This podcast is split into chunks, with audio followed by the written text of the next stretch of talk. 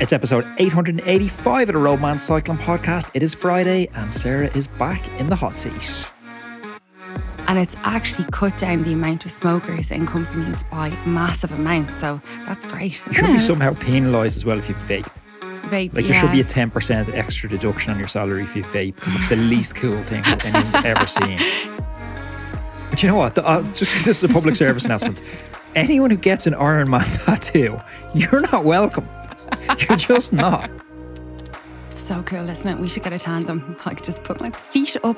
We rode down, Down back. the. I think we rode to the chipper one day. Yeah, and of course you went straight into 350 watts. I was just on the back holding on for dear life.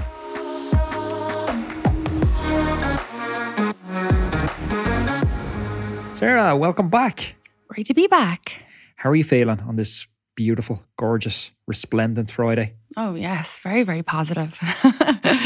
I chatted to Rob Britton during the week on the podcast, and I don't often get to use the word oxymoron in a podcast, but I did.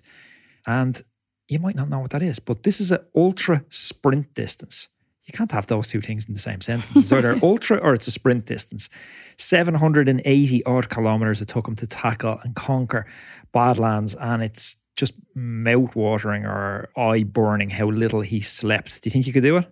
No, definitely not. And yeah, I listened to the podcast, actually watched it on YouTube, which is even better because you get to see Rob is quite animated and um, he's, yeah, it's a very good interview to watch on YouTube. So go and check that out. But what really stood out to me is the, yeah, the lack of sleep that that man got the sleep deprivation, the hallucinations, everything. And the bit that I loved is when he talked about how his brain was just getting bombarded with you know, visuals because you're in such a beautiful place, but then you're also having to concentrate on the road in front of you. You know, you're constantly switched on. So even though he didn't sleep, what he would do about 10 or 15 times throughout this, I don't know, I think it was like one day and 14 hours or something that it took him to do it, get off the bike, plant his feet down and just hang his head and close his eyes for about 10, 15 seconds. And then he said that that would actually rejuvenate him and he'd be ready to rock again for another, what, six, seven hours nonstop. So yeah, chapeau, Rob. But you could take that if you're working on like a long shift in the bank or something where you need to pull like a 36 hour. All you need to do is plant your feet, look down for a couple of seconds. You're good to go for another 12 hours. No, that's what smoke breaks are for. they've actually um, started giving, in some companies in Japan, I saw this week, they've started giving extra annual days to people who don't smoke to make up for smoke breaks that smokers take. In Japan, apparently, smoking is still a very, very big, a big hobby that people partake in. And it's actually cut down the amount of smokers in companies by massive amounts. So that's great. should be somehow penalised as well if you vape. Vape, Like yeah. there should be a 10% extra deduction on your salary if you vape because it's the least cool thing anyone's ever seen. yeah, it's because you don't look cool. Ah, sucking on a, A watermelon. Yes, I know you have a serious Hate problem it. with watermelon. the podcast with Shannon Malseed really kind of struck a chord with me because so many of us have a dream and we work towards something. And for me, it was going through law school for that long. And then you get to a place and you imagine you'll have a different feeling or something will somehow click into place when you get there. But when you get to that destination, although everyone is externally super happy for you, something's not sitting right inside you. And that's what happened to Shannon. She wanted to be a pro cyclist. It was always her dream. She won the Aussie national title, got a contract with EF Education. And when she got there, it just didn't sit right. And even as a young girl, she had the EQ to understand that this life wasn't for her. So she walked away from it and she's totally rebuilding her career now. And it's an amazing story. And it was something, I think that so many people that's stuck in a job that maybe they've worked towards for a long time and they don't love it, but it's maybe externally has a lot of validation. It's great motivation to say, you know, you only live once. Yeah, you're looking at Shannon there in EF and you're like, oh, that's goals. I would love to be there. Even though I have to say, I would absolutely hate the life of a pro. From listening to all of your interviews of pros over the last couple of years, it's just, it's a slog, a grind. Yeah, you're getting to ride your bike every day, but oh, it's tough life. Last week, I started a MyWhoosh session in a week because we're coming into the winter period and everyone's always looking for sessions to do. And it's one of the most common DMs I get like, oh, what's a good session to do? And while it's hard to say a good session because you don't know what someone's goals are, what someone's ability is, where they are in their training block, you can definitely give some guidance because we don't have that many zones. You know, you can only put the chairs around the table in the Titanic so many different ways. So last week we rolled out a classic, and that was Threshold. So this week, to build on that, I want to roll out another classic, and it's VO2 session. So again, it's a 60 minute session three by five minutes with five minutes breaks, and the five minute efforts are in zone five, and your five minutes in between are in zone recovery. So, why this is important, think about those crucial moments in a race, whether it's a steep climb or whether it's coming into the final sprint or whether you're trying to get away from the bunch. If you have a well trained VO2 max, that's going to enable you to generate a more significant anaerobic contribution to that effort, thus improving your chances of getting away. Also, a, VO, a higher VO2 max can delay the onset of fatigue. When your body can utilize more oxygen, it relies less on anaerobic metabolism, which produces less metabolites like lactate acid, which can lead to muscle fatigue. And finishing up why I think it's super important, better VO2 max levels can help you recover much faster between efforts. You know, when you make an effort to follow a move and then the move doesn't stick and it's time to go again, having a higher VO2 max means you're going to be able to go with those moves more often because you're going to be recovered and fresher in between it. There's no time of season that's a bad time of season to train VO2 max. So it's one I'd highly encourage you to throw into the mix.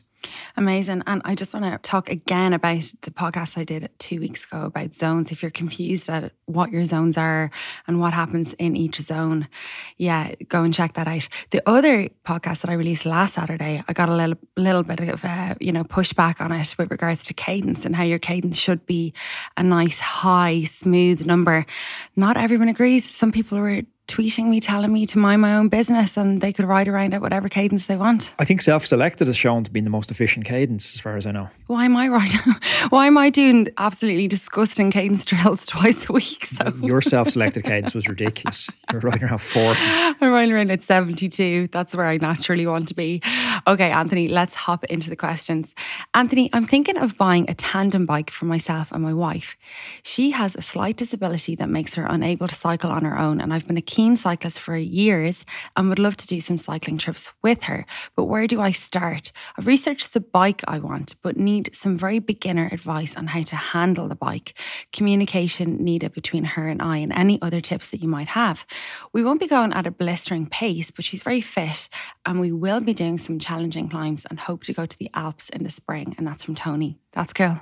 That's a really cool question, and it's a really cool thing to do. The tandem is brilliant fun. Myself and Peter Ryan obviously pulled on the Irish jersey, rode a World Championships on the tandem. Actually, Peter was on the podcast two weeks ago. It's worth going back to listen to. It's strange to me that that's the first time he's been on the podcast, but hey ho. Yeah, he's been such a constant in your life and my life since I met you as well, you know. So it's like he's just such an inspiring story. So definitely go and check that out. I suppose one of the considerations that we didn't realize with the tandem at the start, Sarah, was how big it is. It's difficult to store, and we live in an apartment, so it takes up a lot of space. So it's just something to consider if you are living in an apartment, maybe looking at storing in the local bike shop or storing in a parent's house or something like that. But in terms of handling, which is your question, like where do you start on it?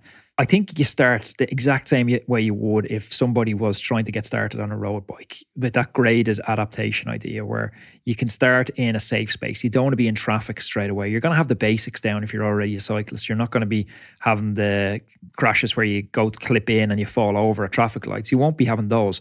But there is nuances to this because if they're on the back and they everyone has a, a foot they preference taking the you know disconnecting the cleat from the pedal or from the shoe. So if your preference is you do it on the left and their preference is they do it on the right, that's not going to work. That's not going to work. And mm. that is going to result in one of those crashes. So it's just a little bit of communication when you're coming up to the stop sign or coming down on the right hand side. Or better yet, just have a default side. You're always going down on the right hand side unless you say me say left hand side because there could be a reason like a grate or a shore or something on the right where you don't unclip. Another one is standing out of the saddle. We just do it easily on the road bike. We never really think about it. But on the tandem, there does need to be a little bit of forward planning and coordination. So as I'm coming to a climb, you know, at a point in the climb and it starts pinching and I kind of want to shift that load more onto my quads, I'll normally stand. But you just need to say standing now. So they have a chance to stand at the same time. And then the rocking back and forward coordination takes a little bit of time to synchronize as well. Because if they're moving their right shoulder to the right hand side at a different time to you, it's going to result in an imbalance. It's going to feel strange as well. It's very safe. Like it sounds like and it looks like oh my God, where do I even start? But I would start by just giving it a go and do it in a very controlled environment and build up to adding stimulus like other riders and traffic. And before you know it, you'll be out on the group ride and having so much fun. Oh, it's so cool, isn't it? We should get a tandem. I could just put my feet up. We rode down, Down back. The, I think we rode to the chipper one day. Yeah, and of course you went straight into 350 watts. I was just on the back holding on for dear life.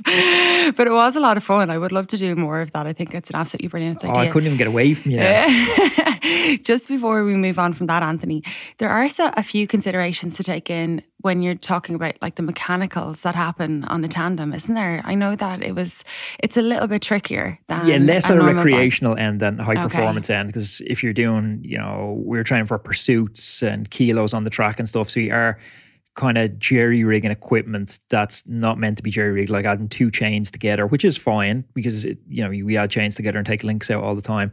But when you start putting the force of two lads who can both do over fourteen hundred watts out with a gate through that chain, you know, 2800 watts going through a chain, it's not ideal and you do have mishaps. But, you know, for riding around, tour and leisure, even a bit of uh, local racing, it should be fine. Amazing. Okay, Tony, let us know how you get on with that. Okay, question two. Sarah, do you find that women's specific cycling kit is really that important? There's always way more sales on men's kit and some good deals, but I know you say to only buy women's kit, and that's from Joyce Montan. Uh, yes, I really am a firm believer in buying a female specific chamois. Now, if you want to go and buy jerseys, leg warmers, you know, gilets, anything in the men's sale, knock yourself out. The fit actually won't be as good on your body because the jerseys and it's like buying a blouse. A man's shirt is not going to fit the same as a women's specific blouse, but you will get away with it if you don't mind the, the shape and the fit and probably the length being a little bit longer. But yes, I am a big proponent of uh, women's cycling specific chamois because when I started riding, I used to wear a lot of hand me down kit from Anthony, and it just is not as comfortable. It doesn't sit on the body as good as the one that is made for women.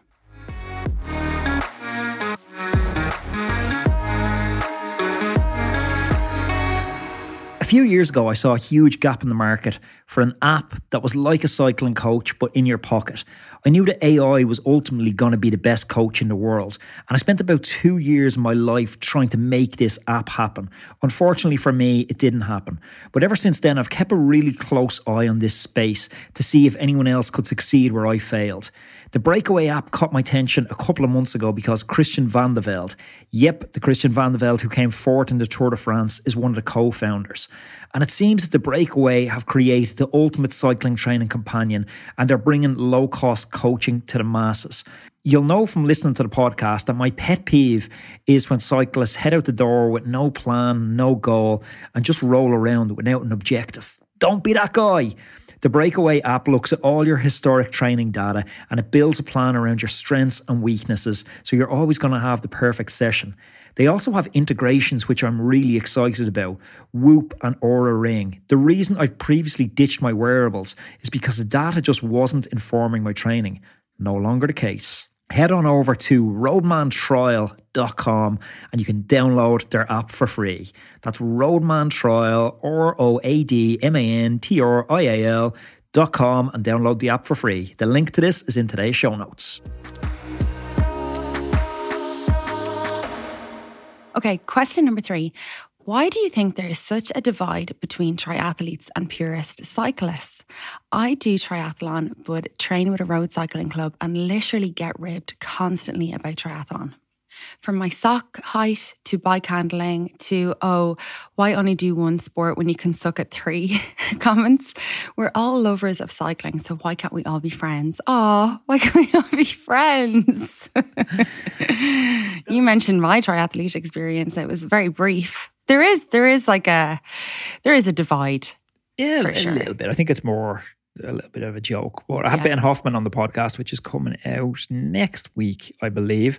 Ben, one of the best long course triathletes over the last decade.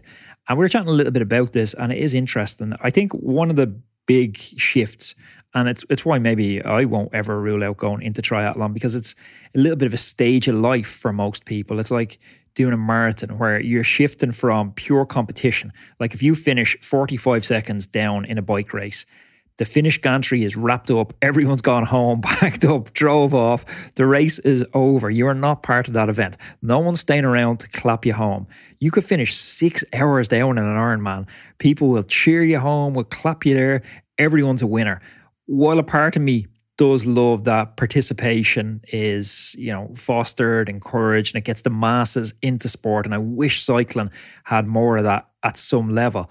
There's a small little part of me that's come up through the cycling system, you know, raced in France, raced in Belgium, home my craft here, coming up through the ranks, where there is something smugly elitist about just the best guys at that craft meeting at a no frills location, kicking absolute shit out of each other, and then just disappearing with no fanfare and going and doing it all again next week. They're very, very different. And also, cycling is steeped in hundreds and hundreds of years of tradition where triathlon isn't and it's just building that at the moment but you know some of my closest training partners are triathletes as well so I, I do like triathletes you do. Okay, you're just putting that out there. That's good to know. yeah, I agree. I think there is, as Anthony said, just a little bit of playful slagging. We had a new guy come out in the ride a few weeks ago, Donal. I know Donal listens. And he was like, kind of came up, he was like, Oh, I was like, Are you a triathlete? I could just kind of tell. You know, you can just kind of tell by the way a fella rides his bike, or I don't know, it's the physique or something. It's different. They actually have upper body strength as well, unlike pure cyclists. Well, do you have his uh, his phone number or something written on his arm and marker. no, but he was kind of almost like a bit sheepish about telling me, you know, and I was like, oh, you're fine. You've got the sock height, okay. But yeah, I mean, triathletes are more than welcome on our group spin, and they should be. But you know what? Uh, just this is a public service announcement. Anyone who gets an Ironman tattoo, you're not welcome. You're just not. Why did you get an Ironman tattoo? It's the stupidest shit I've ever seen in my life. It's like getting a Nike tattoo. What about a Roadman tattoo? No, don't do it. it's like this is a brand, and you're putting a brand on your body. Unless you're doing it ironically, and you're getting like a Hellmann's mayonnaise tattoo. That's which, the only acceptable brand. let's get. I, I, feel quite strongly about this one, so let's get on to number four. Okay, question number four. Love the show, guys. I've been listening for a few years and have everyone in my cycling club hooked now too. Anthony, you've spoken about missing some events that you planned over the last few months due to illness. Something similar happened me this year too, as I was plagued with sickness and injury, and every time I felt like I was getting back on board, I was struck down again. How do you deal with this mentally and keep motivation to pick yourself up and train and go on again? Christ, the absolute inclination to just become a couch potato and give into the lazy part of me is getting strong. And that's from Shane Knight, 6'6. The game is long. That's how I justify it. The road is long, and I've seen so many riders come born really bright for a year or less, and they have these huge ambitions that they're going to do this and they're going to do this, and then they disappear. But the game for me is about staying in the game. It's about cycling is not this destination where I get to this event and I'll be happy. It's a lifestyle. It's something that I enjoy doing. So it's the journey to get to those events. So even if I don't get to the event, like, you know, migration gravel race didn't happen for me this year. I like the process of staying in shape. I like the process of sacrifice because, especially as you start getting, this is another conversation we're having with Ben Hoffman. When you're 20 years old and you haven't got a penny, or when I was racing in France and making 50 euro a week, you can't really make indulgent decisions. You can't go out to the restaurant and order the glass of wine with the dessert and the steak for a main. You just don't have money to do it. So when you start making a small bit of cash, I'm not talking a lot of cash, you start making enough cash that you can buy food outside the house you start getting soft. And having events like this, it's the antidote to modern society where it's pulling you back in and it's having discipline and restraint to sacrifice when you could be splurging like everyone else. So it's your little way to be a little bit less ordinary than everyone else. So don't give in to the temptation to be ordinary because ordinary's addicted to pain relief, ordinary's slightly overweight, unhappy at their job, unhappy at their relationship. So it's a chance to be a little more than that. Extraordinary. And I think that a another guest that we had a few weeks ago that I loved, I took so much from this was Dr. Michael Gervais. They were in your conversation with Anthony, they were talking about how to set goals and stick to them. And he said that instead of focusing on the event or, you know, I'm going to do an Ironman, I'm going to do a, Wicklow 200 or some ultra race, focus on the feeling that you want to have. That feeling of, okay, I'm going to feel in shape, I'm going to be sleeping amazing, I'm going to be fit. And the feeling of how that is going to make you think and think about yourself and motivate yourself. And if you focus on the feeling rather than the outcome, that will actually give you, um, you know, that motivation to keep on going. I've been using that over the last couple of weeks, and I have to say it's really worked. Anytime I was wavering on getting on to do those high cadence drills on the Wattbike, I've been just thinking, look, how am I going to feel after I complete this and after I get all greens on my app, on my breakaway app that I've done my session? There you go. That's what I would focus on. And that's in a micro level. But if you zoom out and you look at that in a macro level, like what's that feeling you're chasing after you've done months of preparation and completed your target event? That feeling of, you know, that evening when you sit down to have a pizza and a beer when you're totally exhausted but totally elated, that's a feeling worth chasing. And even as you're saying that, Sarah, that's like something me and training partner of mine, Sean, we used to talk about all winter. You chase these moments, these feelings that you try and replicate. And for one of those feelings that I've chased, I don't know, like I'd say 10 winters out of all my training, is stage four in one of our races at Easter called Rás Mumhan. And stage four, it's like the culmination of this four day mini tour of Ireland and there's crowds out, there's announcers out, there's just it finishes with this 10 laps up the hill and the hill is packed with people. And I chased that feeling of my name on the speaker, a gap of 40 seconds, the motorbike beside me giving the chalk update, the fans shouting. I can't even put into words what that is because words aren't deep enough to describe that feeling. But I chased that all winter and that gets me out the door through some pretty shitty weather. Wow, that's really cool. Question number five Anthony and Sarah. I saw a post on Twitter from Sarah saying that you should take your helmet off at the coffee shop. Why is this? I usually leave it on. Is it bad manners? Yeah, I put up a tweet last week. I was drinking coffee with my helmet on because I just couldn't. I was, yeah, having a bit of a bad hair day. It's a great sport if you're ever having a bad hair day, although it is the cause of the bad hair day.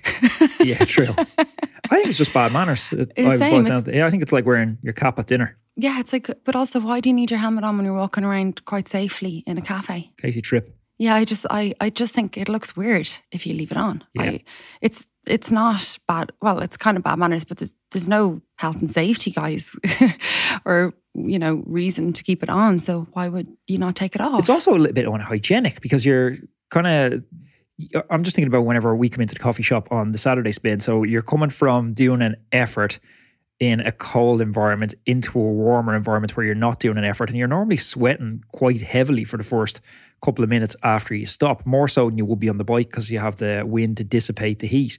So when you get into the coffee shop, I want to get ventilation into my head to let it cool down naturally, not be stuck in that helmet, which is going to exasperate the problem. And for the love of God, everybody, I see people doing it all of the time, even on RSPN, putting their helmets on the table where you're eating your cake and drinking your coffee. I it's just absolutely revolting to me. They stink. Put it behind you on your seat if you have to, or just put it on the ground or hang it off your bike, but don't put it on the table. Sick. Finishing up with a little bit of tech, Sarah. You covered the Shimano recall a couple of weeks ago. It's all kicking off. The plot is thickening. There looks like a class action lawsuit. So, a class action is basically when a bunch of different people who all have a similar goal or a similar gripe come together as one unity or one entity to bring a lawsuit. So, the lawsuit is against Trek Specialized and Shimano. The lawsuit alleges the crankset recall was inadequate, claiming that by only recalling a part of them, that Shimano is working hard to limit the cost of fixing the issue at the expense of consumers. And that they knowingly and intentionally misrepresented, omitted, concealed, or failing to disclose material facts regarding to the quality, reliability, and safety of the cranks. All that seems pretty legit. I, I mm. can't understand how it's not a full recall, how they're asking people to inspect your crank. Sure, my inspection skills are going to be different to your inspection skills. bike shop A's inspection skills are going to be different to bike shop B's inspection skills. So it seems highly, highly inadequate. And I think that wording was correctly summed up. Yeah, I, I think there is saying that to put the onus on a bike mechanic in your shop to determine, make an engineering decision whether your crank is safe or not. And then if your crank is, in inverted commas, safe, you're let out the door. And what if it then deteriorates? I mean it's it's not a good answer that they've come up with at all with these with it. I mean obviously they're trying to save money. A recall will cost them millions and millions and millions. The numbers are absolutely huge but they have been quite underhand in the way that they've dealt with this. No and the other one that is uh, important to just finish up on is the externality like the unintended side effect of all of this if you are someone who rides a bike for a season and then flips it at the end of the season, it's killing your resale value. Who wants to buy a Shimano Hollowtech crank now? Absolutely no one. We have one sitting in the press, and at the end of the season, I was like, oh, maybe I'll do a little bit of a clear out. And I was looking at it last week when we were pulling some things together for a bike pack, and I was like, you literally couldn't give that away now. And would I feel good in even giving that to no. a junior lad in the club that's no, looking for a crank? Your conscience couldn't give it to somebody. No, for sure, just in case. Roadmen, thanks for tuning in. Sarah's going to be back again tomorrow with another solo potty, and I'll be back again on Monday. Ride safe and have a great day. Thank you for listening to today's podcast. Have you ever wondered how good you could actually be? Each of us has a unique set of circumstances with work, family, and social obligations, but we still want to fulfill our potential in cycling. Okay, okay, maybe you won't ever win the Tour de France, but for most of us, this is what cycling is about. So let us build you the perfect training plan around your lifestyle that's totally unique to you and will help you finally realize your cycling dreams. So, whether you're just getting started on the bike or if you're a more seasoned cyclist, we have a suitable coach for you. So, why not schedule a call with us and we can have a chat about how we can help you go further than you ever dreamed of in your cycling and fitness goals? Go to roadmancycling.com forward slash contact or pop me an email directly to sarah at roadmancycling.com.